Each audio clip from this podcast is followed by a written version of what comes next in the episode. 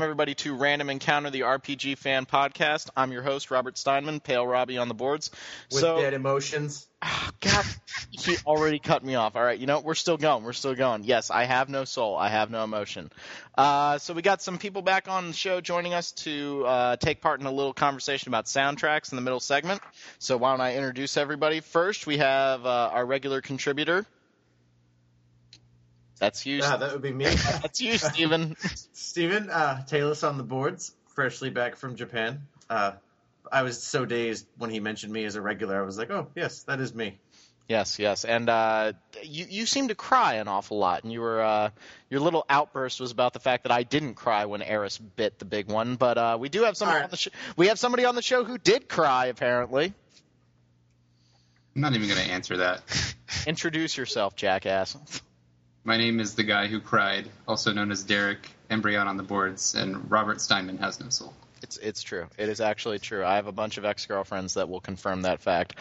Uh, and then we have the man who hired me. Hey everyone, this is Patrick Gann, Ramza on the boards. Yep, and he's still apologizing for hiring me. Yes, I am. Yes, he is. and then back by popular demand, the man who loves everything.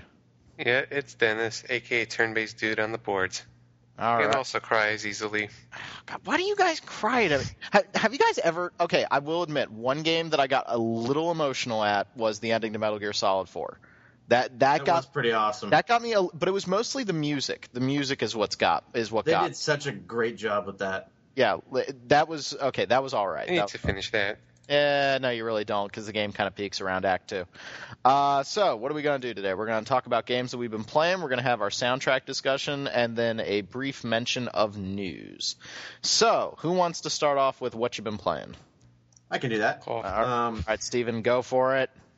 uh, I mentioned last time uh, I was playing the Back to the Future game. Uh, I finished it, and it was awesome. Um, the puzzles are not difficult in any way. Um, it's more or less just kind of a guided tour through it. Um, it's still fun though, um, and it's the guy who voices Marty. I think I said it last time is completely awesome. He's dead on. Um, the guy, uh, you know, they got Christopher Lloyd for Doc. Um, the story is pretty fun. I think I can see where they're going with it, and they they have a lot of fun stuff with it because um, you go the in this one you go to the 20s and you meet uh, Doc Brown as a kid, and the adult Doc is telling you how to how to get the attention of the young Doc, and the, they have a lot of fun with that. So uh, Do it they came out really well. Do they set it up where you're going to go to another time period in the next episode? I kind of I kind of figured that every episode was going to be its own time period. Yeah, I think so. Um, I think every episode will be its own time period, and then I think maybe one or two of them might have you going to multiple time periods. Oh, cool, cool, cool. Can we maybe go see the uh, T Rex that was in the Universal Studios ride? That would be kind of That would be awesome. I think I'm getting the vibe that they're trying to hit stuff that wasn't hit in the movies, but still sort of keep it in line with them because there's still a scene where Marty wakes up and he's like, "Oh, where am I?" You know, there's there's a lot of the scenes that are that repeat in all the movies that repeat in this that I think they're gonna keep going for in the future episodes. I- I'd like to see Marty go back in time and to like Renaissance Italy and get stabbed by Ezio. I think that would I think that would be kind of cool. Like, That would be some nice cross promotion there. ah man, that would be cool. What else have you been playing, Steven? Um, actually, I picked up this game totally just uh, random on Steam. It popped up. It's called Winter Voices. Um, it's an indie game, and it has the coolest graphics. They're like all hand drawn. Um, it's very, very wordy. Uh, it's kind of really subdued, and you, you play as uh, you create a, a female character, and it opens up, and basically it sets up that you hate your father, uh, but they don't really say why. And he died. He's on his deathbed, and you wake up, and these like shadows appear around him and start like accusing you of these terrible things. And uh, it has it's kind of like um, for combat, it's sort of like Fallout, uh, but with more objectives. The original Fallout, not the new one. Um, and it's really cool, and I definitely think people should check it out because you know it's an indie game, so help them out. There's a free demo, and um, it has like a really like it's it, the art is really lavish and lush, but um, everything else is really minimalist. It's just it's really cool. All right, all right, excellent, excellent. Okay, so who wants to take the torch now? Uh, maybe Pat or Dennis want to get in here? I'll, I'll do it. All right, go for it. Uh, I've recently finished uh, Rune Factory 3 for the DS. Best game of the bunch and very lively cast. Yeah, but the girl, the bachelorettes in this game were weird. For those who didn't know, in each Harvest Moon and Rune Factory game, there are women you can marry, and I decided to go the quirky route and marry the woman who speaks in opposites, highlighted in red text for your convenience. So, Yeah, so wait, she speaks like Yoda. No, No, she in- says she hates you and she means she loves you. Yeah, with the smiles and Oh, voice oh, okay. clips. So, oh, so it's like backwards day on a college campus. Oh, that's Yeah, but- awesome. She does it on on everything. For example, when she was uh she, explaining her love to me, she said it like this. Again, highlighted in red text. I loved you so much that I wish that you get thrown into the wilderness and the monsters have their way with you. Tee hee hee. Oh, ah, God, I, I'm. Very romantic. I, you guys have no idea how much I'm struggling to keep this PG right now. I'm, Dude, I'm, I, I'm having the same problem. I'm sitting here going, I could think of a number of awesome situations that that could be really funny. oh yeah, where the Yeah, police I think get I've called- seen- yeah, where the police I think I've seen called- that anime actually. Oh and like I said, there are a bunch of other weird girls, including one really lazy one, which I was thinking as the second choice, where one of the quests involve her getting her sick. It's like, I don't want to work. Please help me get sick. Seriously. Ah. God. Okay. All right. so let's, it's a real life simulator, is what you're saying? oh, Okay, we need to move on. Yeah, Yeah, we moving need to on. move on. I'm about ready to pop a blood vessel over here. With too many jokes. Okay, moving on. I've been playing some of the Xbox and the arcade games. Both I'm covering, even though I've been very busy lately. One of them is Aphelion 2, the direct sequel to the to, in the, to Aphelion in the RPG I covered back in August. Standard, you know, sci-fi RPG, you know, turn-based battles, etc. Very nice 2D graphics that st- strays away from the retro trend, and it's been solid. I'll get into more details when the review eventually comes pops up soon. And then there's Cthulhu Saves the World, aka the, with the makers of Breath of Death. You know, still fun game, and been really enjoying myself so far with it, even though I didn't play much of it. Interesting premise where you probably wonder why does Cthulhu want to save the world, right? Isn't it It's- just to, so he can destroy it? No, basically his powers got sealed away, and in order to do, get his powers back, he has to be a true savior of the world. Ironic. I, I like this. I like this. I I want to give that guy props. That guy rocks. I need to The read some- made those. I need to read some Lovecraft. I my bro- my brother-in-law gave me like all the books, and I haven't read any of them, and I really need to. And Cthulhu gets a groupie right from the get-go. Yes. I like this. I like this. This is good. This is And good. true to his lore, he has the power of insanity and smites it upon his enemies where they go crazy in random encounters. With sprite changes and all that good stuff. Mm. And last thing to note is the presentation was interesting. It basically rips off the way uh, Fantasy IV does it with during its cutscenes with all the different panels. Oh Very- man, uh, Phantasy Star 4, you mean? yeah, Oh, nice. Yeah, that's Fantasy hot. Star 4 type of presentation is present. oh, that's just amazing. And last thing is basically I picked up 999 a few days ago, got two endings. It's pretty awesome. Moving And, on. and you're depressed. Yes. you got the same endings that I did. I got ending uh, six and five as well, and uh, yeah, those completely uh, ruined my day. Yeah. Are those like the easiest ones to get, or They're, I think they're the most natural to get. Like, y- Yeah. your the decisions that you make, the things that you're going to want to do, play directly into those endings. So I got you. yeah, it, You'll see when you get to it eventually. yeah, yeah, yeah. So is that it for you, Dennis? All right, uh, Patrick, what have you been playing, sir? I'm, I'm going to try and keep this short, but there's a lot I, I do want to talk about. Um, I still play Final Fantasy XI, and the reason I'm still playing it is is primarily because it's it's better than it's ever been. The the battle based Abyssea content, and I think Derek, have you been keeping up on this? Yeah, I kind of sort of made myself quit again last month, but I, I'm up to cap right now on my Puppet Master. I know, LOL Pup. Yeah. Yeah, I'm keeping up on it. I made myself I, quit. I Yeah. have LOL drag. Yeah, um, the yeah, um, the Abyssea content it's uh, it's finished now. There's there were three parts to it, and then if you complete or or beat some of the major enemies in all nine zones from the three parts, there's a there's a special super end boss against Shinryu, which is um, you know a dragon that's part of the Final Fantasy lore. Um, and I'm after this podcast, I'm going to go fight him for the first time and uh, the what they've done with the what the what they've done with the game is is really incredible. And really, all they did was they dropped their guard. They they've been so conservative and so slow to let people you know upgrade and become more powerful, and they sort of just open the floodgates and let people become overpowered. Um, I actually had a question about that. I know they raised the level cap, and I didn't. I always wanted to play it more, but I know you get a lot of pretty powerful abilities at I think forty or thirty, and I guess now that they raised the level cap, you can get those as your sub job. Did that like break the balance of the game? Well, not entirely. Um, there are some really obvious advantages. You'll remember that like sub job was, or, or excuse me, the Dark Knight sub job was like a specialty sub job just so you could have access to the spell stun because Dark Knight got it at 37. Well, Mhm. Black Mage gets it at 45. So anyone who's sub Black Mage traditionally now also has access to stun. So there are little things like that.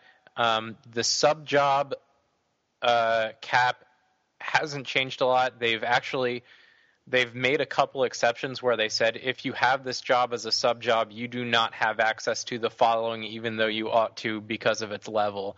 Um, there was some ninja abilities that they added. It was one of those um, you put on one or the other ability, and one enhances accuracy and one enhances evasion or something. And there's a couple of those where they made exceptions and said if you have this on as a sub job, you don't have access to it. If, if Um, you have red, I'm sorry, if you have red mage as a sub job, do you get refresh?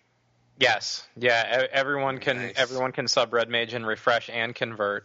That sounds Um, awesome. yeah, red mage has become a, a very popular sub job for that reason. Yeah. Um, but no, the the overpowering comes primarily from within Abyssea, not just the uh, the option to spend a little bit of cruor and then up all of your seven base stats. Which the more abyssite you collect, eventually that's plus 50 to all seven stats. So every time I go in, I get that.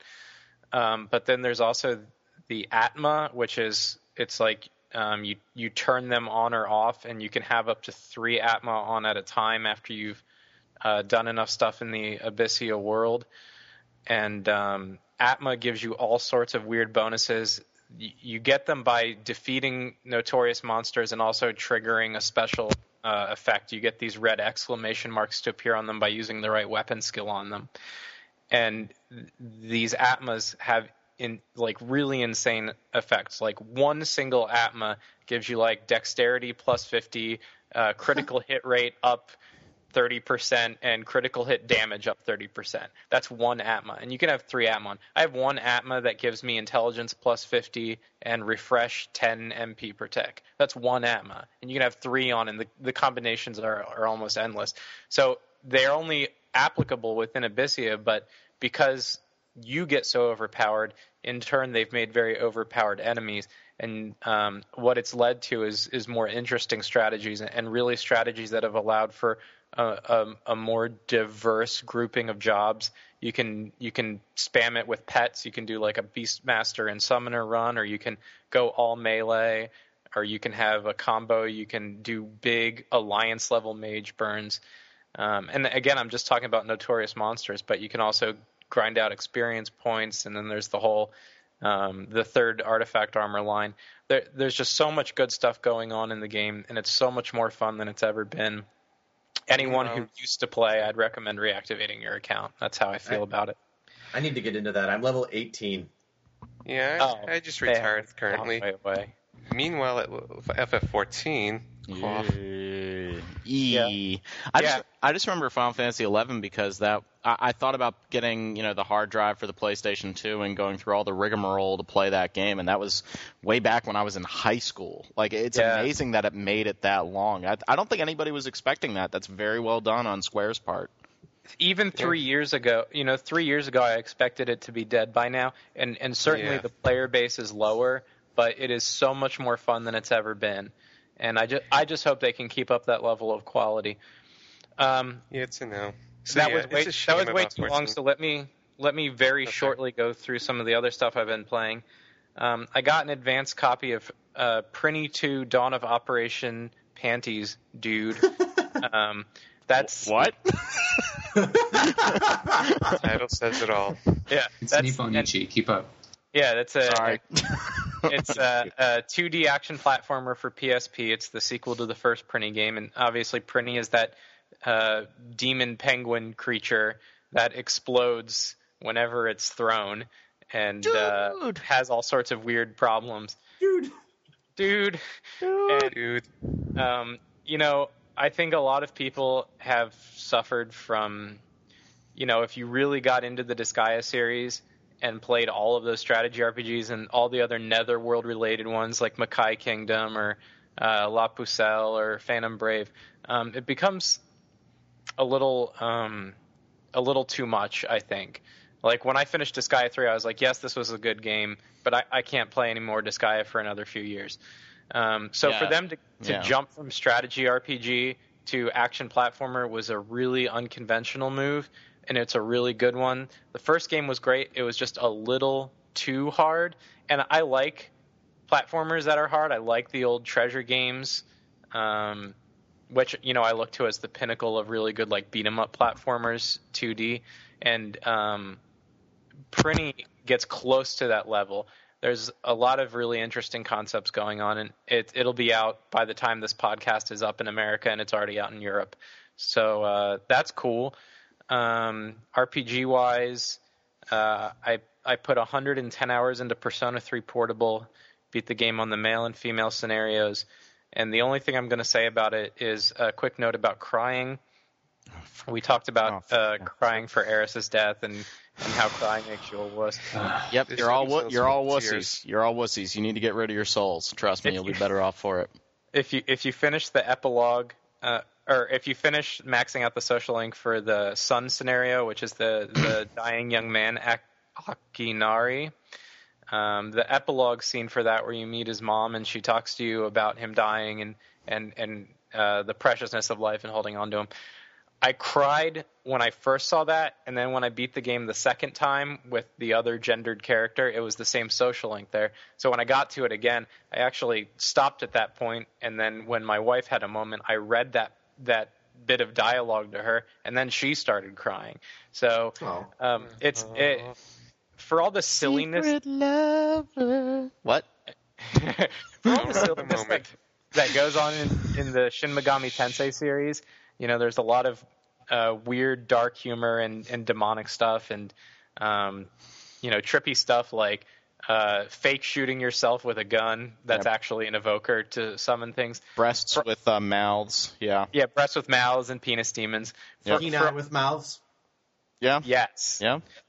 for all of those things, it's amazing to see something uh, really uh, true and, and and heartfelt, and something that people, regardless of cultural or religious um, persuasions, uh, can all look at it and say, "Yeah, that that's true. That's good."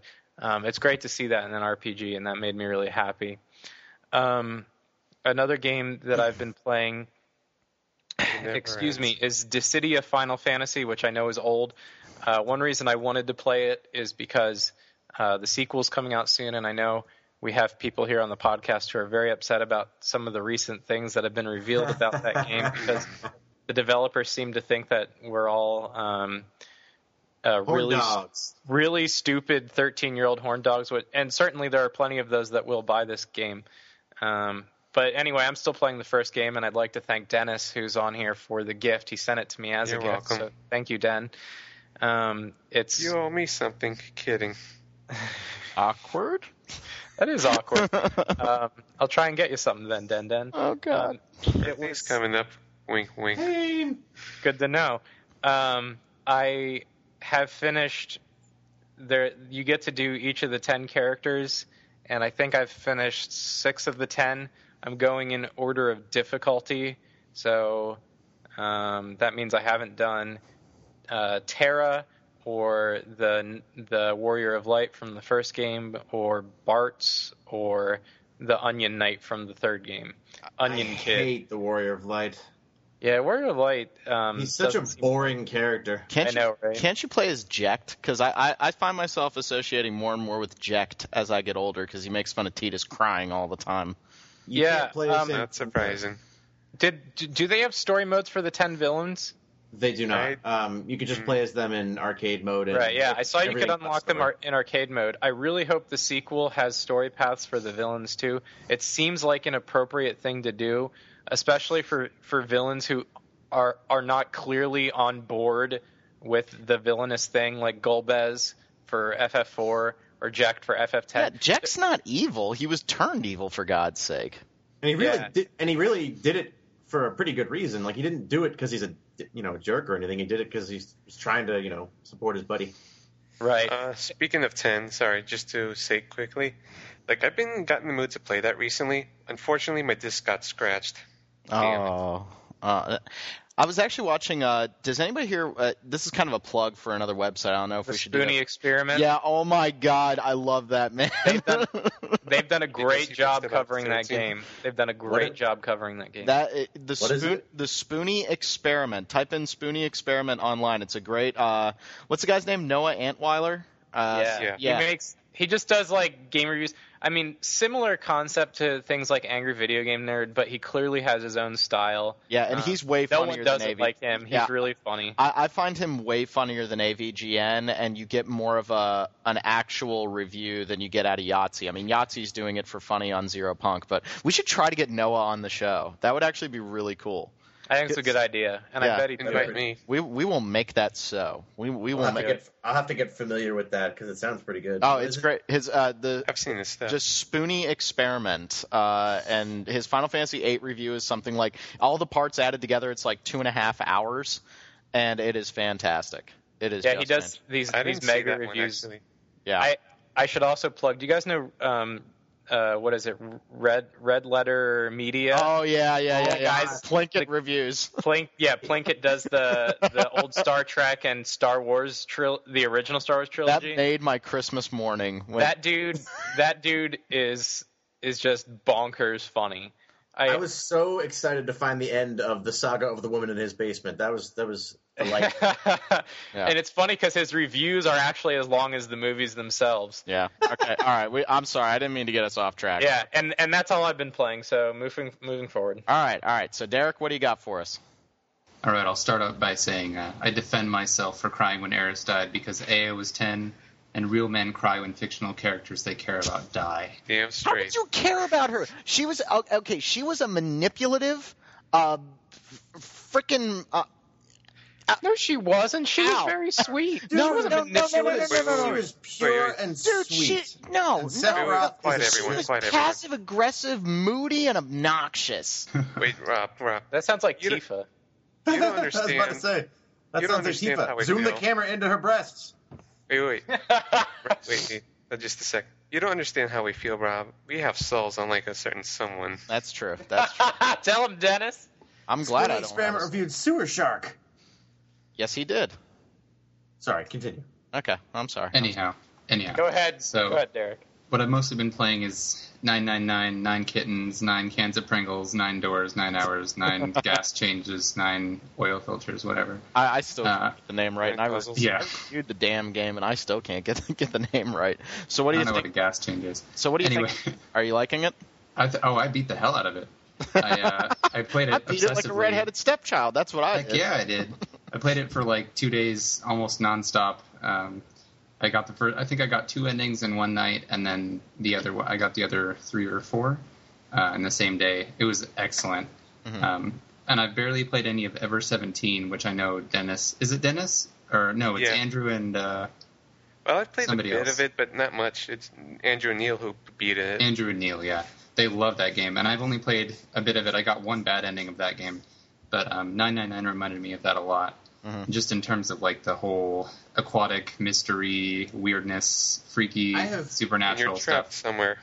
Right? I have. I think I said this last time, but I have had Ever 17 installed for like a year, and every time I try to play it, I think I play it for like 15 minutes, and I get so unbelievably bored that I'm like, ugh, because I feel like I'm really missing like the awesome part of it. It's like playing Xenogears for something other than the story. yeah, with that game, I think I had to make myself play it for a while, but I got really into it after a while. And then I, And, like- I got a new computer and lost all my data. But anyway, I just, I just I have such a hard time playing something, and they say, okay, you have to beat this 50 times before you get to see the awesome part, and I'm like, why do I have to do that? Why can't I see the awesome part after I finish it once? Yeah, yeah. How come I have to play a game for 20 hours before it gets good? God, That's, that's, just that's just horrible. That's stupid Wait, what does game that design. remind us of? Yeah, I don't know. I don't know. Hmm. Let's I don't think we should talk it. about it. Must be Mm. Uncharted. Uh, Surely. Anyway, so after uh, beating 999's ass, which I really enjoyed, um, I also I finally got around to actually buying Recettear. Um, played the demo. Capitalism, Um, ho! Capitalism, Capitalism, ho! ho. I need to play that. I should have picked it up when it was on Steam ho. sale. It was It on Steam sale for like two bucks, and I didn't pick it up. I blanked Yeah. out. What are we talking about again? Recettear. Recettear. Recettear. Okay, yeah, I bought that too. Yeah, I should Yeah, I, it up. I got it on sale, which I feel kind of bad for because that that developer is awesome, and I want to support them more. But I was like, five dollars, hook it up. Sweet. But anyway, so I've been playing that, and it gives me sort of a um, maybe it's just me, but it gives me like a Monster Rancher esque sense of accomplishment, or maybe a Harvest Moon. Um, every time you can improve something with your shop, and I'm pretty Oh sure yeah, that good call. even if you screw up and you can't make a payment, you can restart with your merchant level, I believe. So Yeah. it's like And- you're always gaining something, and it's not like you're horribly set back to nothing. And I also it think isn't Demon's Souls items. punishment. oh yeah, Demon's Souls punishment is great. It makes it so you have no soul. You don't cry at anything anymore. Actually, it makes you You like you have have a play demon multiplayer. soul. Yeah, so I've been enjoying that, and um, even though I can't make myself use any characters but the starting one because I'm too afraid to spend time leveling them up. Yeah. But it's really fun, and I, I like the aesthetic. I like the art. It's a little a little cliche anime, but I can't fault the translators. That's Goo-goo. the developer's choice.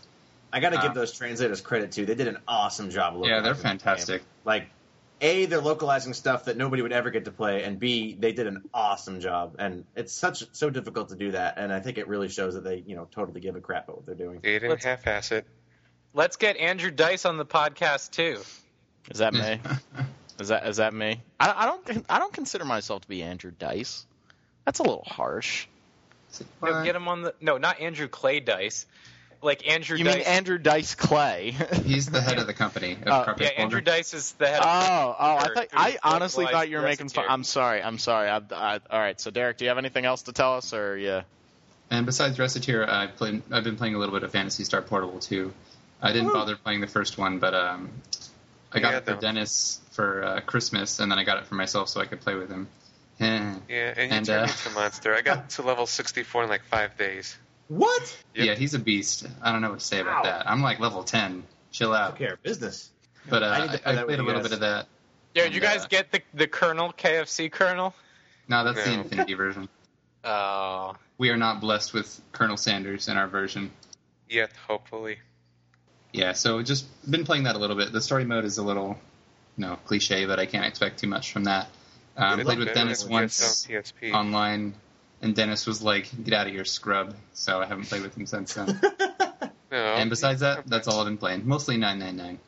Mm-hmm. Mm-hmm. Oh, good. Good. Good. Good. All right. So I guess I'll. Uh, I think the only thing I've been playing is The Witcher. Uh, I played a little bit more Miles Edgeworth. I'm on the last case, and I'm trying. cool. I'm trying to finish that up uh, before Ghost Trick comes out uh, next week. Uh, and I know the last case is really, really long, and I'm I'm, I'm having a hard time getting back into it. Um, but I, I'll, I'll finish it probably either uh, tonight or tomorrow. I'll just go on like a big spree. Uh, as for The Witcher, I'm on chapter three, so I'm a little bit over the halfway mark, and I really, really like The Witcher, but we talked about it in the pre-show warm-up. I cannot stand the combat. Like I find the combat to be so boring and numb and just stupid. I'm doing the same thing over and over again that it just it's kind of it's getting to me. You know, I think the best part of The Witcher is when I'm doing the actual role playing, when I'm walking around, when I'm interacting with quests, when I'm uh when I'm solving things, when I'm making decisions that impact the world. That's the sort of stuff that I really really enjoy. But when I'm, you know, in these combat scenarios and I can definitely hear whoever's typing right now, so make sure you mute your mic. And on a side, and on a, me. and on a side note, I the Jets. the mic muted. On a side note, the Jets just won, and I hate my life. So, You gonna cry? You gonna cry? Yeah, why don't you gonna cry about it? No, I'm not gonna. about Cry. No, I'm not gonna Let's cry. I'm cry a, about it. I'm a Steelers fan. There's no reason to cry.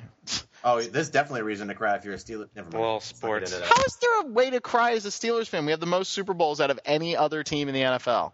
And you have the most insane. Fi- All right, you know we're getting way off topic. That's that's Stop it. That's the Eagles Stop fans. Stop it.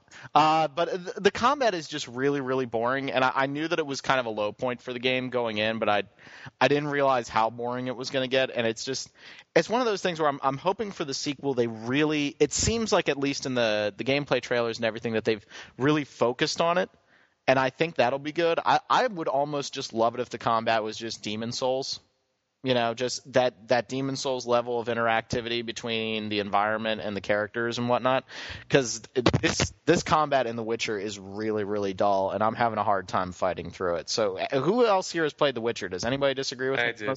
I, I I, I played The Witcher way back in the day, um, before the director's cut even came out, and or the enhanced edition, Mhm. and I had a blast with it. But yeah, I like the combat at first, but it kind of runs like crap. I think we talked about that last time. No matter what kind of computer you have, yeah I, I put it uh, john said to put it in vista uh, into xp mode xp compatibility mode and it runs better with that but it's still like it still kind of runs like crap. There's certain areas that the frame rate literally just goes to absolute hell, and it doesn't. And then other areas like the cemetery in uh, Vizima, the actual city, the cemetery runs at like 60 frames per second, no problem. But then you know, like any town area, it must have. anywhere where you engage in combat, which is timing based. yeah, yeah, and that's that's a little harsh, but That's that was what got on my nerves. Was that the, it sort of devolves into a click, click, click, potion, click, click, click. Oh, I used the wrong potion. Click, click. Well, that's the other thing. There's no potion, at least at this stage in the game, that gives you back life. So you have to take a potion that makes it so that you restore slowly life faster. regain life. Yeah, Right, and that is so obnoxious to be walking around. Like, the, there's a couple environments that are absolutely huge.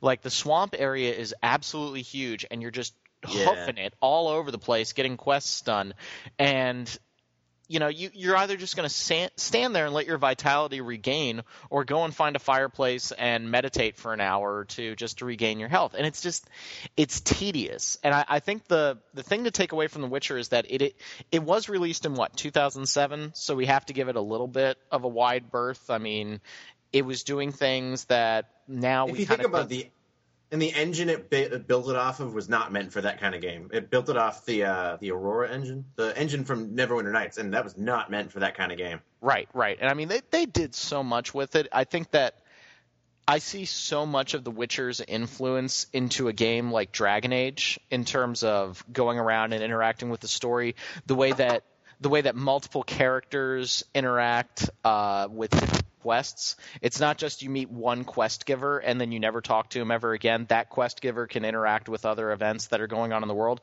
I really, really like that. I just think that Dragon Age is a much tighter, meaner game than The Witcher, and the combat is infinitely better in in uh, Dragon Age. But but The Witcher does so many nice things that I think it's definitely worth picking up if you like a Western style RPG. Just understand that this is not a game where the combat is the strong point. The combat is really just. It, it's not that great. It's it's a little boring. So I think the fact that it came from the Polish developer um, was a lot has a lot to do with why it does some things different that a lot of other th- games don't. yeah, I forgot think- about Poland. There's some things that it does that are so bizarre, like having Yeah, like the, yeah, you would never expect. yeah, like having to go and get a manual on like a certain monster's anatomy so that I can take off his skull or like cut out his tongue and whatnot. Like, really? Like, it's so tedious. Like, there, there's just at the very the very beginning of the game, like every quest revolves around like knowing a certain aspect of a monster in order to skin it properly, and it's just Oh my god, it it was driving me nuts. Like I'm looking at every FAQ online. Where do I find this book so that I know how to skin this monster? Oh god, I don't have any healing potions. All right, so what exactly what fruits and berries do I have to pick in order to do this? Like that was that's what I mean by this is not a tight game. This is a game very much based around immersion, which is great, but at, at certain times it kind of becomes a little mundane and a little irritating. I agree. So, but Like, I, I think overall it's it's very good, and I think Yes. this will they'll definitely improve on it. Yeah, yeah, and the story is very interesting. I will say though that the uh, the scripting. I, it sounds like I'm really being negative on this game, so I just want to preface again. I really, really like The Witcher. I think it's a good game, but it, I think because aspects of it are so good, the stuff that isn't good sticks out worse. right, right. One of the worst things is that the uh, in the second chapter. The quest design really opens up, and you can kind of follow down two different branches of the same story, and you'll reach. You have to complete both branches, and they both meet up again. But the the second branch that I took, or it, it's probably the second branch that you should take, it doesn't really give you any of the story background. You're just doing things, and it seems like you really don't know why you're doing them. You don't know why certain characters are suspicious. You're trying to figure out this like grand conspiracy going around, and you don't understand why everybody's suspicious. And then you go down the other branching storyline. It's like, oh, oh, that's why that person was suspicious, or oh, that's why we think that person's evil, and those kind of things. It made the story very confusing. Not only that, also the fact that they reuse so many character models. So I'm like, wait, is this guy supposed to be the village guard now, or is this guy supposed to be Gramps, the cannibal that lives in the swamp? Like, who, who, what am I dealing with here? Like, it, it just things like that make it really hard to keep the the Witcher under control. But overall, it is a great game. I love the decisions. Uh, Stephen, who did you side with on the issue of the uh, small boy in Chapter Three? Did you side with uh, Triss or with Shani? With Triss. I totally sided with Shani. I, I totally sided with Shani. I, I don't know. I got a thing for short redheads. I, I don't know. Apparently. I felt like Triss was the one they were kind of encouraging you to go with. Yeah, I, I think I've made a really bad choice there, but you know what? I'm gonna stick with it. You know, I chose fruit. I'm gonna live with fruit. I think that's good though. Like that's kind of the thing they encourage in that game too. Is like, you know, that whole there is no one right answer. Yeah, yeah, yeah. The game did take a long time to get to those uh like decisions though. You really don't make your first real decision in the game until the end of chapter 1 and I think Dragon Age does a better job of throwing those decisions at you fairly quickly, even just in the origin story. So you, even when you fire you fire up a new game of Dragon Age, you're going to play it a completely different way most likely because you're going to try a different origin story. It's going to be so great when that's in Dragon Age 2, right guys? Oh. Oh yeah, that's right. And the uh, oh. hey, the, at least it looks like the combat isn't going to be like you know That's true. slash. That's true. And It looks the, like they're actually keeping it, you know, yeah, and like the- the other one. and the system specs for uh, Dragon Age 2 came out. I think that's the first game that I've seen that requires like four gigs of RAM that isn't like Crysis or Metro 2033. I was kind of surprised. Like, like the video requirements aren't that high. It's like 512 megabytes, but then I'm like, four gigs of RAM, really? Huh. All right. Word. Word. I think that's it for me, gentlemen. So, uh, how do we want to do this whole soundtrack uh, discussion? Who wants to begin? Matt, I'll lead. not surprising. Please lead. I All will right, follow. Pat, go for it. So I've been the head of the RPG fan soundtracks review section for the better part of a decade, and I have written reviews for nearly a thousand soundtracks now. For all the time that I've spent doing it, I think one of the most important things to remember is um, the the short sightedness or or the uh, the short memories that we tend to have.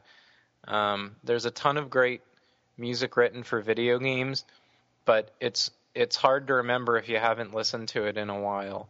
So I think it would be best to talk about some really good game music that we've heard recently, either in the context of I've been playing the game or in the context of I've been listening to the soundtrack because the game's not out yet or I have no interest in the game but I like the composer, etc.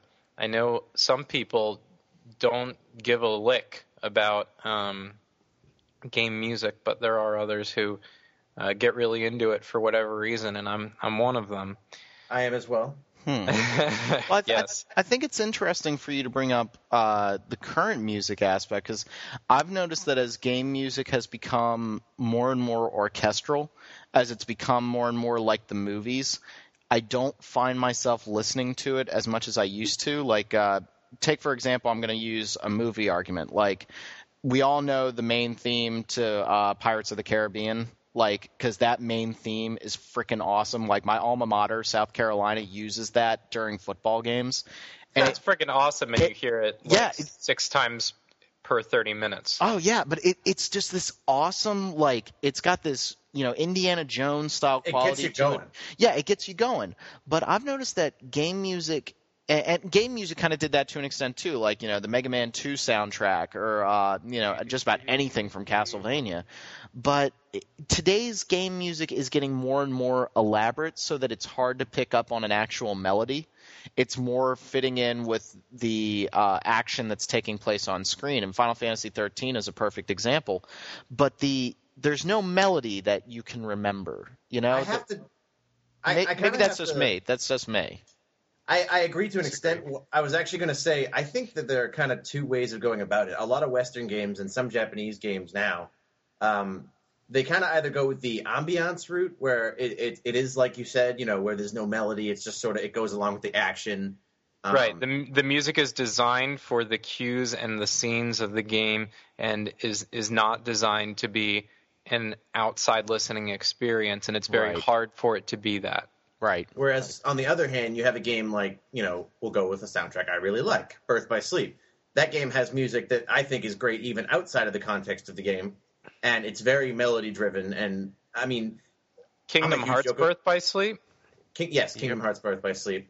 Oh, I Um, haven't heard it yet. He just like just- yet. he just likes It's good. simple and clean. That's all he likes. No, I actually I don't care for those theme songs at all. Actually, to be completely honest, I like, I like other Passion. I think Passion's good.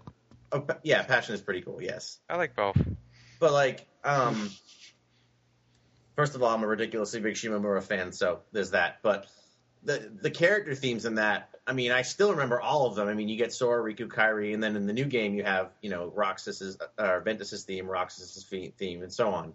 And um, those are definitely uh, very melody driven. And I mean, the, the the degree to which that's evident, I think, is very well played in Birth by Sleep because a lot of those characters have relationships with the characters from the previous games, and you can hear that in their character themes. And you know, the the last boss, I, I can't spoil it, but you know, he has a lot of connections to previous you know characters, and every single one of those characters he's connected to shows up in his theme music when you battle him, and That's you can hear it. And th- it, I even wrote in my review, it was the first That's thing I called- wrote for the site.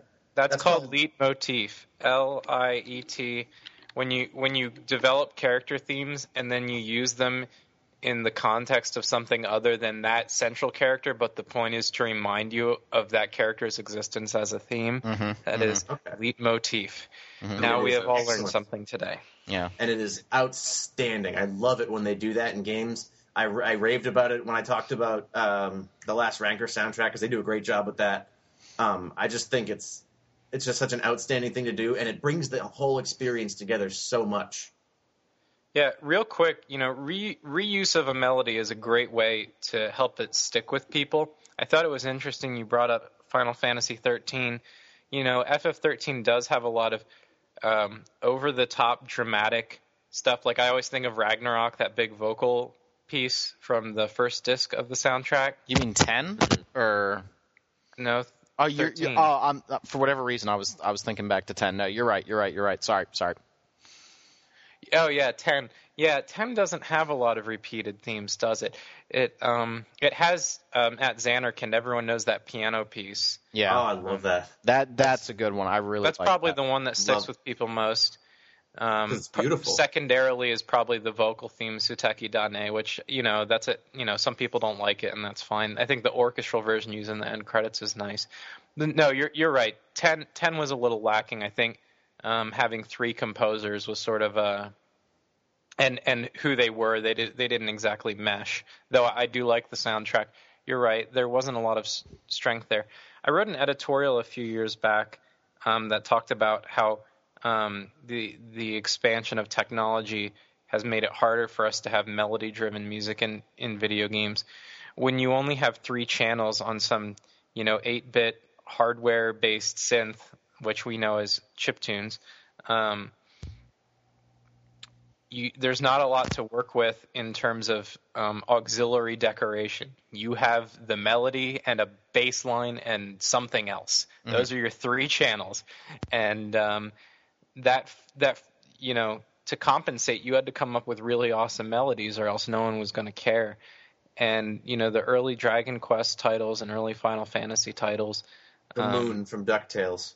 or the oh, yeah, yeah. you Oh know, there's man, there are that's one. tons there are tons of NES games where you remember the themes and and part of it is because yes it was a it was 2 minutes of music that you heard looped for an hour at a time. That certainly helps remember that helps you remember. But you know the same is true if you're playing World of Warcraft and that background soundtrack is on and you're in the same zone grinding for 2 hours and it's that same music playing during the entire grind you might not remember that melody because it was designed to be ambience and Yeah, it, it doesn't that- have a strong melody. That's you know? a that's a really good point. Like the music from uh, Diablo 2, uh, my buddies and I, when we would play um, D and D together, we would use the Diablo 2 music for ambient music. I can't, I literally couldn't hum anything from Diablo 2 except for maybe like the Rogue's encampment, just because that's like what you always remember from your beginning playing. But that music did a great job of just adding some like a layer of sound to the experience without it being overbearing. It's not like when you hear Metal Man's music in Mega Man 2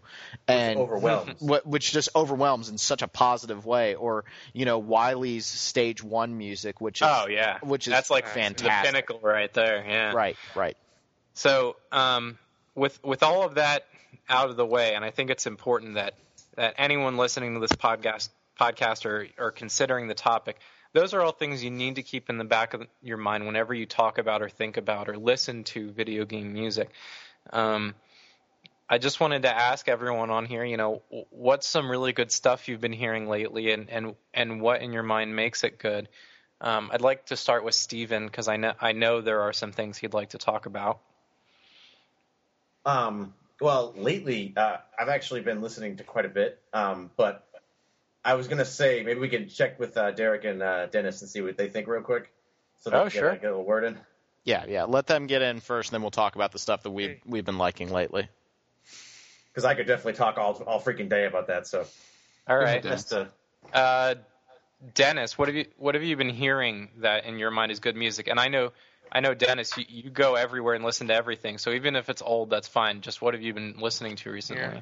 Well, recently, thanks to Steven, he got me into listening to Radiant Historia, very soundtrack.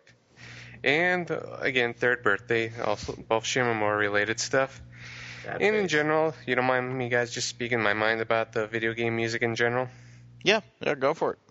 Yeah, like what you guys said, I'm just I'm a melody driven kind of guy. It's like I understand with ambiance, you know, it works with the scenes since the immersion for the games, but I find that stuff boring, and it's just been with modern mu- game music being that way, more and more orchestral, like you guys said, just barely anything stands out to me. And nowadays, the only s- composers or bands or whatever that I seem to just look forward to nowadays come from this Falcom Sound Team, aka the Ys guys and whatever Meguro does because they've been constantly good pumping out catchy me- melodies and they're quite versatile. Things like that. And I understand that ultimately, you know, you're supposed you make the music to fit with the game. You know, that's obvious, right? Mm-hmm, mm-hmm. And but I yeah, and sometimes it works because that's the composer's probably first concern, make it work with the game. But what's truly, if it's really good, it should go above and beyond it, and just make have an outside influence and make it worth listening to uh, and remember outside the game. Something I call iPad iPod worthy. Mm-hmm, mm-hmm. And see, and see, I find very little music to be very little video game music to be iPod worthy. Like picking up, I own the Final Fantasy VII soundtrack, and that's one of those like giant mistakes that I made. Because I'm sorry, and every time Bumblebee in or whatever the hell that thing comes into my like CD player, I want to throw something. You mean the song from Final Fantasy Seven? Boop. Ah, oh That, that song is over ten years old, and we remember it. ah, It's six. It has succeeded. ah, yeah, because you're stuck in the Honeybee Inn for like three hours. Yeah, looking at like dudes like you know getting their thing on or whatever, and you know poo I mean sir, which still makes no sense to me. Uh, And one more thing. Like like I said, it's been harder f- for me to get swayed by more modern soundtracks, but there's still occasional surprises. Mhm. Like w- like for one instance with Nier. Yeah, Nier. Yeah, sorry, just adjusting the volume. Yeah, what Nier is like okay, it's very atmospheric because it sets the tone of the game. There's also a powerful melody substance that just makes me remember, and it just feels very enchanting. That's what that's what makes it work. And I'm not even a big fan of vocals. Mm-hmm. I'm not normally either, and I think Nier was just amazing in that regard. And I, I haven't Yeah. played the game, and I want to just because of how good the soundtrack is. Yeah, a That's lot how I of that in the game. A lot of that is owed to the vocalist. Her name is Emi Evans, and I think she's been trying to get a break in Japan for a while. She's half Japanese, and and she'd been doing some small game music projects, and uh, they took her in. She was allowed to write the the pseudo lyrics. You know, they used some made up languages for a lot of those songs in Nier, and uh, you know she had a lot of control over what she did with the vocals. And the four versions of Song of the Ancients and uh, the song Grandma Great song. uh, there's just um, and the and the Kaine and Emil tracks. Um, My Gosh. favorite was Wretched Automations. You know the junk Wretched Heap song. I, Automatons. yeah, I love that song. there's a there's an a cappella version of that on the Arrange album. So if if the industrial techno stuff isn't your thing and you just want to get down to the vocals, that they cut that out and just left the vocals as as a track on the Arranged album, which is hilarious. But it sounds Honest- it sounds beautiful. Honestly, I kind of like both together. It's like one there's yeah, I, yeah, I like the techno stuff, so it's fine. Yeah. But it's like um, with one or without one or the other didn't work with me as much, but still good stuff. So, Yeah. so I just want to make sure we keep moving so the the show doesn't go too long. Do we maybe uh, without you know if Dennis you got anything to add that's great, but maybe we should move on to Derek uh, Yeah, just to kind of keep just to kind of keep things moving a little Yeah. bit. agreed, that's fine. Um, I agreed Alright. for Dennis. Derek, So th- there's a um, interestingly, I have something to add on both of those topics, and um, I'll start by talking about Nier since we're already on that. Um, it's a game that I had picked up around the time it came out. I rented it, and I wasn't terribly impressed by it. Um, I only played up until the part where you go fishing, which everybody knows is terrible the- and Oh, not I think explained they at should all. have not put it in the game. Yeah, and and I, I enjoyed the music a lot, and I was hearing people rave about it, and I I had downloaded the soundtrack. Oh, I had purchased the soundtrack legally with money. I'm gonna punch you. well and- played. Uh, I actually so did I've been listening to the that. soundtrack le- illegally. Yeah, I should, and I mean I did. Anyway, moving on. there was um, I made a picture it's- of it. it's interesting that a game for once I, I try not to listen to soundtracks before I play the game because I want to associate the music that I'm hearing with the events that I see in the game because I think that it creates more powerful emotion and I you can that all too well. you can remember it more vividly when you have those two things together, which is not necessarily always the case, but that's just the way that I like to do it. But for once, um, I had heard so much raving about the soundtrack that I just gave it a try, and I found myself liking it so much that I had to get the game. And I gave it another shot despite not really liking it at first. And I recently played through and beat it, and I and I loved it. Um, and the story especially was was amazing, um, completely leaps and bounds above so many things that came out this generation. But I just think I was so impressed by the fact that the music was powerful enough to make me give the game another try because I wanted to experience that in the context of the game. Um, and so the other thing that I was going to mention was you were talking about sort of uh, melodies versus ambient music, and something that I had been listening to recently is um, I, I had found the Secret of Evermore soundtrack, and I was listening to that, and I I noticed that because Secret of Evermore was like a Western approach or a Western attempt to kind of recreate Secret of Mana, Mhm. and I was I was listening to it, and I just noticed how much of the music was sort of background noise, like crickets Yeah. chirping and the swamp bubbles popping and that kind of stuff. And then the Secret of Mana soundtrack, on the other hand, is all these melodies that I remember so vividly and distinctly. Um, and that's a, a really good example of the difference between sort of like the Western and Eastern aesthetics in music. You know what's interesting about you bringing that up? Do you know who wrote the music for Secret of Evermore? I should. I remember reading about it, but I don't remember. He's a pretty important guy. His name is Jeremy Soule, and he's also worked on Morrowind and Oblivion and all sorts of Western wow. RPGs. Oh, that's right. Yeah, I Wow. remember Yeah, he did. It was his it was his first game soundtrack, and he got the deal with Square. We actually have an interview with him on the site. I think it's about a year old, and we good, discussed. Secret of Evermore, and and I I begged him to to try and find a way to reprint the soundtrack, and basically, it's one of these things where Square said, "Well, we'll do it if you let us sell it, and uh, you get a you know a little bit of royalties." And he says, "Well, if we reprint it, I want to reprint it on my label." And that's never going to happen. So we're never going to get a reprint of that soundtrack. But um, Shame. you know, S- Soule did um, the the main theme to Morrowind is actually is quite memorable. iconic. Yeah, you, you don't forget that. So he he is capable of it. Um, also, bringing up Secret of Mana, um, in a week I will be meeting Hiroki Kikuta, um, who wrote the Secret of Mana soundtrack. I've been listening to like his entire body of work before I go to meet with him. I'm doing an interview with him for another website. Um, but That I'm, is I'm, ta- awesome. I'm taking the Secret of Mana soundtrack with me for him to sign it. Oh, and cool. uh, It's in You know- DC, right? yeah, yeah, Magfest in uh, in Washington D.C. and he, um, you know, he did that, and he did the Japanese only sequel. Um, he he disappeared from the game music scene for years and years, and he's starting to come back slowly. The biggest project he's done in a while is it's coming out in Japan soon. It's called Shining Hearts, part of the uh, Let's Ruin Sega's uh, franchises series. Um, I'm praying that a Shining. Hearts will actually be good. But even if it isn't, the, the the music samples that you can hear on the website, it's clear that Kikuta is back, and it's more of you know his style. There, he definitely has a signature style.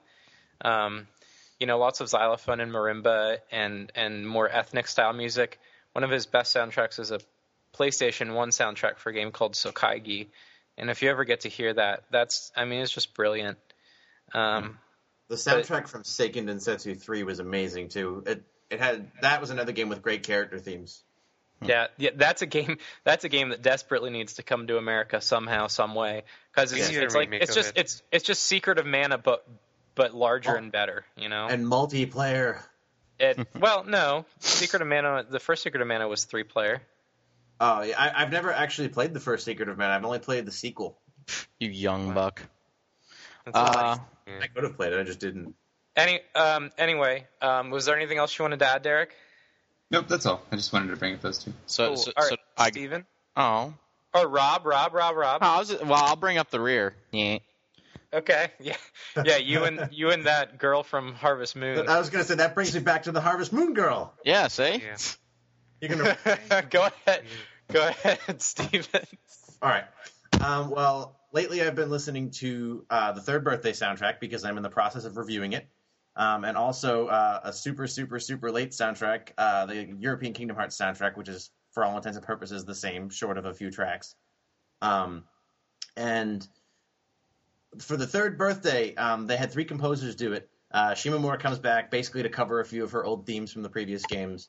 Um, they get Tsuyoshi Sekito, who does a lot of uh, remix work for Square En- Enix. Um, he did a, a couple of tracks in Dissidia. Um, he did a few tracks in, I believe, Crisis Core. Um, and then Suz- uh, they have Suzuki did work on FF13. Yes, yes. Uh, uh, Mitsuto Suzuki did uh, FF13, and you can definitely tell uh, there's a lot of similarities, I think, between parts of 13 soundtrack, Final Fantasy 13, and the Third Birthday. Uh, my only problem I have with the Third Birthday soundtrack is I think that in the beginning it's great. It, it, it sets off such a great first impression, and it, uh, you know, you get remixes of the old themes from Parasite Eve. You get uh, really great ambiance, but then for the next 50 tracks, you get really well produced ambiance with no melody and nothing to hold it together. And I just, after a while, for me, every track started to sound the same. Th- They all sound good, and I think it, I think it's interesting that we were talking about um, ambiance versus you know melody driven music because I think the third birthday is kind of a in a weird middle ground because there are melodies, but there most of them are melodies that are from you know a, a, like a 15 year old game. Right. Um, right. Yeah. A lot of it. Yeah. What holds what holds the soundtrack together is definitely you know Primal Eyes and um, The various theme of a uh, yeah theme Yeah. theme of Aya Brea. I mean those the those are those are the key songs, and they if they ever make any more games in the Parasite Eve franchise, those will continue to be the key songs. They will. I don't think they'll ever make another strong melodic theme that will top those or that anyone would care about. yes, It's Mm, it's very telling that the only other very melodic track is that that weird track where some old guys sing "Joy to the World." you know what though? That's actually if you listen to it at first, it's strange, but it's actually kind of endearing. It's sort of a charming I- song. Like oh, I like it. I like it. like I actually I, I listened to it. I go, this is actually isn't that bad. I would listen to this during Christmas. Um, but I, I don't want to. I don't want to give a bad impression of the soundtrack. It's a very good soundtrack. I just think that it gets a little bit samey. What it does make me want really badly is a game where Mitsuto Suzuki does everything himself, and he doesn't have to sort of you know pick up after someone else's character themes where he can you know set his own stuff because I think that would be great. Because I mean you had a lot of really good stuff from him in Final Fantasy 13 um, and you had said I think he did most of the actual performances in 13 and No, what what he did in what he did in 13 was um, synth operation and and arrangement. So the composition is all Masashi Hamauzu, but Hmm. um, Ryo Yamazaki and Mitsuto Suzuki help. Uh, the words I would use is they provided the soundscape. Um, Oh. Hamauzu doesn't know a lot about electronic music. Um, he's much more a piano and strings kind of guy, you know. And so Yeah. they they needed a lot of electronic stuff for the setting, and Suzuki provided very well. He definitely is more than capable of doing that, which is why I would love to see him do like like some sort of like sci-fi RPG. I mean, he'd be absolutely perfect for it, like totally on his own, not having to work off somebody else, any anyone else. Um, while I'm on the subject of electronic soundtracks, I'm also another kind of middle ground game is Mass Effect 2. We didn't cover the soundtrack, I think, because it was uh, download only, but that game has an outstanding soundtrack. Um, we, there's a really great interview with the composers on uh, ocremix.org, and um, basically they have character themes that are very long and they're worked into the character missions, and so that gives it a sense of cohesion. But you have that leitmotif. Um, the Mass Effect 2 theme, I firmly believe in the future is going to be like as iconic as the Metal Gear theme. Uh, bu- the Metal no, no, no, bull. because the Mass no, Effect 2 theme, that, no. that song starts up and is just, I mean, that No. song hits you. And like the, No. the the suicide mission theme, oh no, yes, yes. No, no, I'm sorry, dude. The the, the trailer, game- no, the trailer for Metal Gear Solid 3 when that kicks into the Metal Gear like theme and he's like coming out of the out of the out of the forest in the swamp and you know the fire's okay, burning alright. behind him and the choir when that choir kicks in like that still sends a shiver down my spine. Or during Still. Metal Gear Saga, the track Metal Gear Saga and Metal Gear 4 is absolutely amazing. No, see, I was I was ticked off that uh, that Konami backed out because there was all that controversy over whether or not the score, the Metal Gear theme, was stolen by that uh, Russian composer because they they do sound remarkably alike. And so rather than sit there and create more of the controversy, they only used the theme at one point in the whole game. And it was like the other, getting back, coming full circle. It was like the other two Pirates movies where they never played the complete Pirates theme, and I felt like something was missing. You know, like it, it would literally be like without, it, like watching episode episode uh, five and six, you know, Empire and Return of the Jedi without the main Star Wars theme. You know, like it, it just it feels wrong. And I think that for them to not use it in Metal Gear Solid 4 and for them to not use the Pirates theme in the other two Pirates theme songs, like they use everything except the the chorus that everybody knows, except for the melody that everybody uses. They use all the stuff around it, but they never use that melody until the credits. And that's Yeah, horrible. I, I'm not a fan of that, no, but I think the fact it was in that one track, and that was the best track in the game. Uh, I think I the mean, re- I think the reuse because- of the song uh, "Here's to You" was the best part of that that whole soundtrack.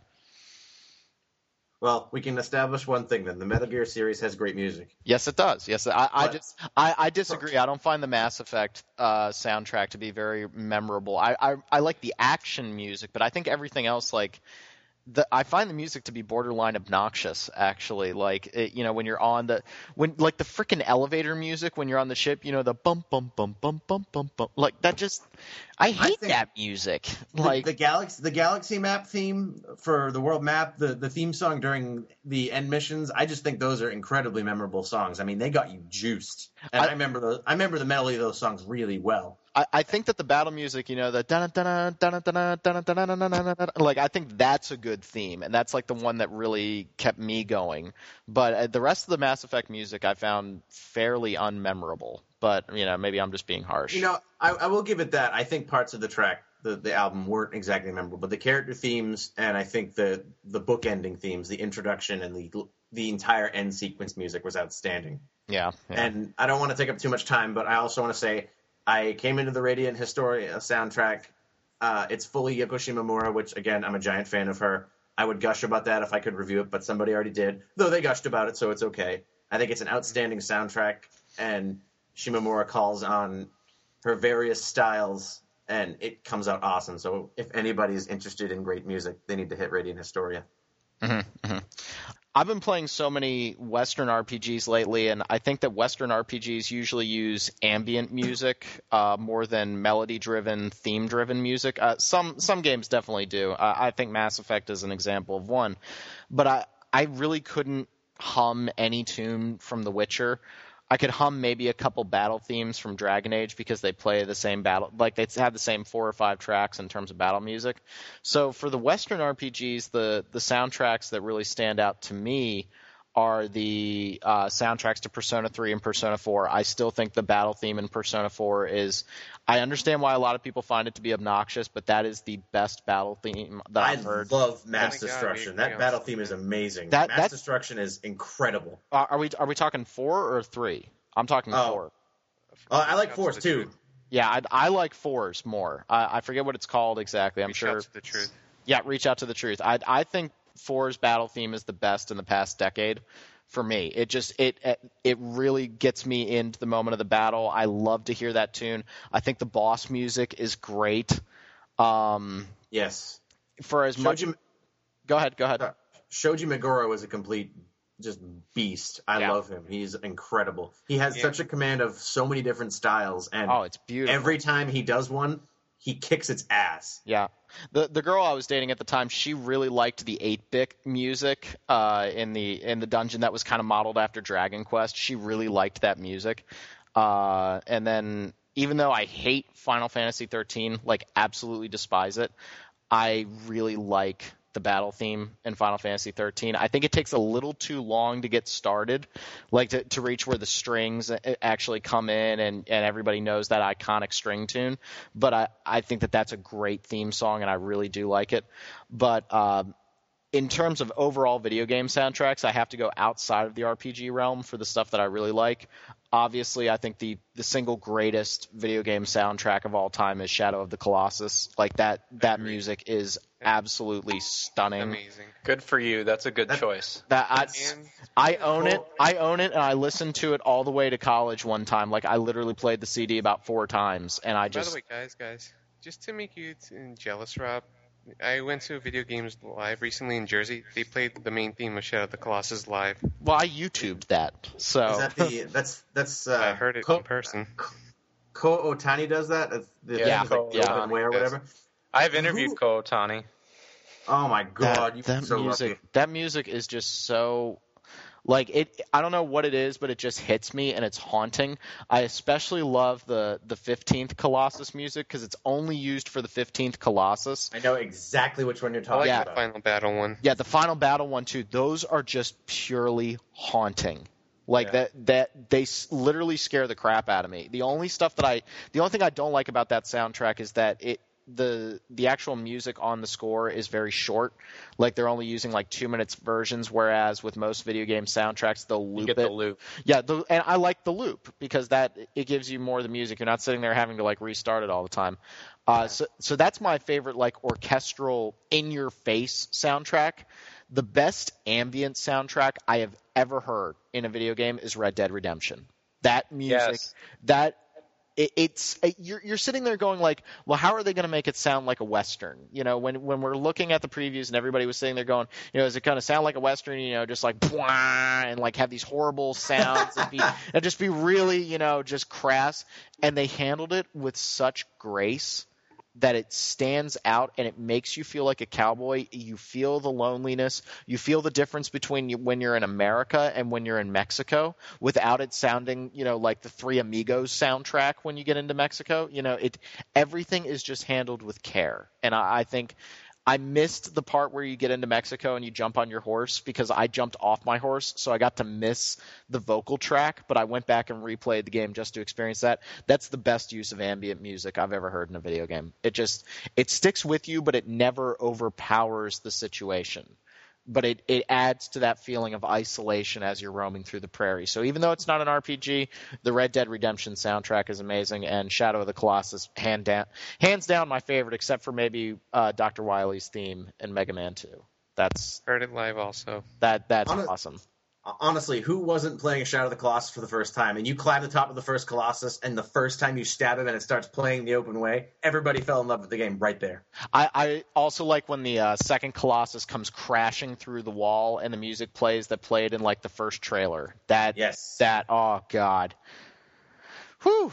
That's, I know what I'm listening to later on tonight. Okay. Got you all worked up. Uh, oh, ooh, got me got me all frisky over here. What? Uh, okay. So, without further ado, Derek, let's do a quick news section. Let's see if you can get done all the news in five minutes. Yeah. If you fail, you will be shot. Uh, yeah, I'm sure you can. Um, I- I'm going to make it pretty brief this time. Um, the headline article that I wanted to mention was uh, we had it featured on the site. It was about the upcoming release of Chantelise. It's the new game from Carpe Fulgur. Um, it was also developed by Easy Game Station. It's the same company that made Recettear, which was the it's other the game, new that- old game. right? The new old game. Uh, they also am I translated now going to be a, am I now going to be a guy that sells skills rather than items? No, it's it's not a it's not a shop sim. It's an action RPG similar to Threads of Fate. Yep. And really? the reason they were able to do it is because uh, Recettear was such a success, um, mostly because of Steam sales, from what I read. Um, and they didn't make as much as they could have, and they were, uh, Andrew Dice seemed particularly kind of disappointed about it. Um, but he said he was still really happy with the success. So since they, they ended up selling over 100,000 copies, which is incredible for such a small release um, by a first, you know, a company's first project. Um, but they, they did a good job, and uh, so hopefully they're going to be able to release up to three or four games this year. Yeah. Uh, the first of which is going to be Chantelise, which is the action RPG. Yeah. Hear that, BioWare? Steam is good for your sales. Don't Yeah. kick it in the nuts. Can I throw in a quick comment? Yeah, sure. Yeah, um, Chantelise is, is is older than Recettear in terms of its original development in Japan, and and you know I'm really happy for Carpe Fulgur, but the only thing I can't help but wondering is, um, the that company Easy Game Station. I believe they've made two games since Recettear. And instead of going forward with them, they're going backwards. So when they say they're going to release four in next year, I'm I'm assuming the other two Easy Game Station games are coming, but I, I don't know that, and I'm and I'm just sort of surprised they didn't go after the newer stuff because I've heard the newer stuff is really good. We'll see when Well, time we can hope. comes. This- You know, maybe they're gonna start with the older stuff and move to the new, which is what. you Yeah. I mean that makes sense. That mo- makes you know chronological order and all that. You Keep must going. buy Chantelise so that way they have the money All right. to do it. Keep going, Derek. So next up, um, lots of PlayStation Network releases of PS1 titles, which is really exciting. Um, a lot of classic uh, Square Enix, SquareSoft titles are coming, uh, many of which people have been waiting for for a long time. Okay, let's get Um, let's get reaction. Let's get like one word reaction or one sentence reaction from everyone on these games. All right, well, um, not a Square Enix title, but one that just came out was Arc the Lad 3 on PSN, Nice. Yawn. which is good. They completed the trilogy The finally. trilogy's over, yay! Yeah, I was lucky I enough liked to find the uh, complete box a little while ago, so I didn't bite those, but I probably should just to support them. Anyhow, okay, so Square Enix releases. First of all, Threads of Fate. Yay! Yawn. Yay! I think that's a good one. I like the main theme to that game too. Yawn. Speaking of soundtrack. Is it good enough to play? Definitely. Eh. Yeah, I think it's really good. Uh, then Vagrant Story. Yay! Ah, the game the game that is actually calculus. Excellent. I'm really disappointed Dude, that I that didn't play that one more when it came out. So Mind what I'm I'm- looking forward to it. Did they cut out all the uh, obnoxious block pushing puzzles in that game? No, it, it, it's a straight port. It's Oh, gonna be okay. important. Yeah. I, I, I remember I read one review of Vagrant Story back in the day that said that Vagrant Story is like an absolutely amazing eight to nine hour game that was stretched to 20 hours, and I agree with that. Like that that game has a lot of padding that was unnecessary, but it is an awesome game. Yep. So the next one after that is a personal favorite of mine, pretty controversial, but Legend of Mana. I really enjoyed. Whoa. So that'll be coming out It's soon. the only one I haven't played among these Square releases, I'm, and I can't wait to play it. It's a Yeah. fun It's game not that it has great, an but the amazing soundtrack is good. yeah, Sound- great soundtrack, and it's gorgeous. And yeah, then, the art uh, looks beautiful. Yeah. It is. The yeah. art is outstanding. I'm not big on the game. the final Square Enix title coming, the one that everybody's been waiting for, Xenogears. Are they- Finally. Are they gonna finish it? No, it's a port. No, no, no. I'm talking about the second disc. Are they gonna finish it? Of course not. God. but, but Xenogears is finally coming, so nobody has to pay hundred thousand dollars on eBay. No exaggeration. That's how much I paid. Not really. You had to I lost my copy of Xenogears. I still have a copy wrapped in shrink wrap. Wow. I Send it to me. I nailed mine to a cross next to a fuzzy. That makes sense. That's Yeah. That's intentionally ironic. Yep. Can I can I ask a quick question? When the hell is Chrono Cross coming out on the PlayStation Network? Because It's I shouldn't it's interesting explain they when. didn't put it put it out now because they could have completed the Summer of Adventure. I know, Everyone right? remembers Summer 2000. The Summer of Adventure campaign was led by the man love that that the fate in promotion. Chrono Cross. And then Made me uh, so and then November was uh, Final Fantasy IX, one of my personal favorites. yep. favorites. And the February before that was Vagrant Story. So Yeah. I I, Well- I they don't to lead into what Pat is about to say. Hopefully, they've still not made the Chrono Cross arrange album. So instead, we are getting Pat. Yeah, a related news item to that to the to Xenogears coming out in America on PSN. In in what seems like a completely random move, and no one knows what if there is an ulterior motive or not. Um, like 13 years after the game comes out, there's an orchestral arrange album coming out for Xenogears. Just totally random. Mitsuda is doing it with the cooperation of Square Enix. It's uh, coming out, I think, end of February. Should be coming to iTunes as well, so you can Really? get it digitally. You don't have to import the CD. Um, it's going to have like 15 or 16 tracks on it. A couple of them are piano solo, but most of it is full orchestra. Um, I really love the older arranged album. It's this Celtic style one called Creed. Oh, it's Um, amazing. It's it's one of my favorite albums of all time. So I don't know if this orchestra album will top it, but the mere fact that you know Xenogears is getting more attention has led to a lot of speculation No. of, of remakes or No. continuation of the series. Never and, gonna who happen. Knows? Never gonna. Xenosaga 4. He- here's what's No. going to happen. No. Tetsuya Nomura is going to redesign Deus, and he's going to add some zippers. He's going to add 15 Oh. different sides of his heart, Ah. and then the fans are going to eat it up. No, no. I don't think we're ever gonna. We might. I don't think Nomura is allowed to touch Xenogears. It's that's just not okay. I'm surprised Nomura hasn't been ordered to sit in a corner after the Final Fantasy debacles lately. If, if Versus 13 turns into a disaster, he's going to get a window seat. yeah, but then he started printing money with Kingdom Hearts. Yeah, that's that's true. Yeah. That's true. But no, I, I really don't expect to see the Xenogear uh, anything Xeno continue. Uh, with Xenosaga being such an miti- unmitigated disaster, and even Xenogears, I mean, it's a half-finished game. It's it's an amazing first disc with a second disc of just like the freaking cliff notes. I was so bored of the of the gameplay. I was actually glad of the second disc. I was like, just give me the story and the music. I'm so tired of this game. Yeah, yeah. No, the game does kind of pour it on. Oh, and I also love you know endless sewers where everything looks exactly the same. Uh, mind if I say something, guys? Sure. Uh, this, this is do. my Xenogear story. It's like I managed to eventually finish it, but I don't know how because in sometime in the first half, back when I wasn't getting to sci-fi and stuff, I fell asleep on one of the cu- the scene, long cutscenes in the be- in the beginning of the game. Yet I somehow made progress. I must have subconsciously pressed X in my sleep. That's that. You know what? It's funny that you say that because the same thing happened to me with Final Fantasy 13. You pressed X to Jason. Yeah, yeah. I just, I just kept, Jason! I, I, I Hey, just, I got to the next part. I just kept playing. I just kept pressing auto battle, and it just worked. All right, what else? you got? Anyhow, Derek, moving on. Um, two more PSN releases: um, the Harvest Moon, Back to Nature, and Saiyuki Journey West. Um, the latter of which was a really interesting uh, title that came out of nowhere for me. Something that I wouldn't have expected to be Oh, I localized that here. thing. It was a it was a tactical, you know, Final Fantasy Tactics style um, strategy RPG uh, based on the the Chinese novel, Cool. um, which was later, you know, they made uh, an Drag, anime based drag. that as well. Rock, Dragon, Anyhow. Dragon Ball Z. what? Yeah, that's Um, old school. remember that Yeah, take song. that. Any of my students who listen to Yeah, this. yeah. Yeah. Next thing I wanted to touch upon, since we're starting to run short on time, um, we did do a feature. Uh, we called it Further Exploration on the site. We were talking about dream sequels to games that we were hoping to see, and not necessarily uh, direct sequels like Final Fantasy X 2 kind of things, but just RPGs that we thought deserved to be revisited in some way. So if you haven't checked that out, definitely go uh, head to this main site. It should be featured on the right side right now by the time the podcast goes up.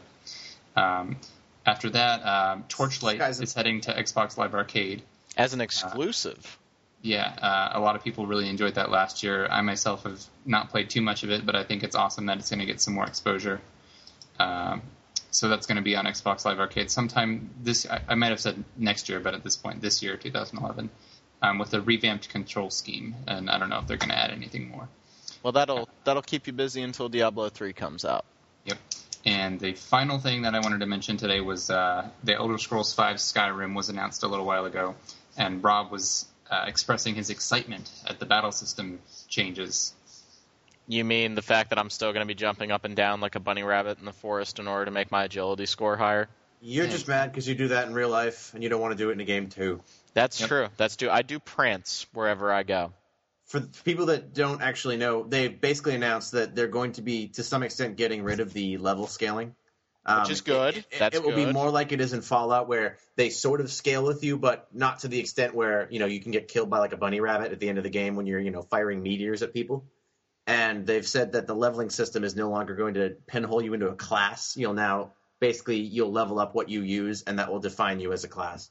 Yeah, and see, I I'm telling you that that to me just screams like running through the forest, jumping up and down, and then I, I don't know. I just the two biggest complaints lodged at the at Oblivion, and it seems like they're they're kind of fixing one, which is good, and then the other one they're kind of like, eh, that's that's Elder Scrolls, deal with it. You know, I mean, am, am am I being too I harsh? Think, I I think they'll take into consideration that you know raising agility requires you to run in circles and jump and swim. I think they'll, they'll probably come up with some sort of like alternative system of actions or some kind of a special attack you can do, or you know you fight with an agility based weapon or something. You know, I mean, the game looks gorgeous. I mean, those screenshots look really, really good. I just there I are don't- screenshots. What? Yeah, yeah. dude- Oh god, those Game Informer scans are out there. They're easy to find. Yeah, that's what I was going to say. Game Informer. Yeah. Uh, find them on NeoGAF, or maybe we'll post them up on the site.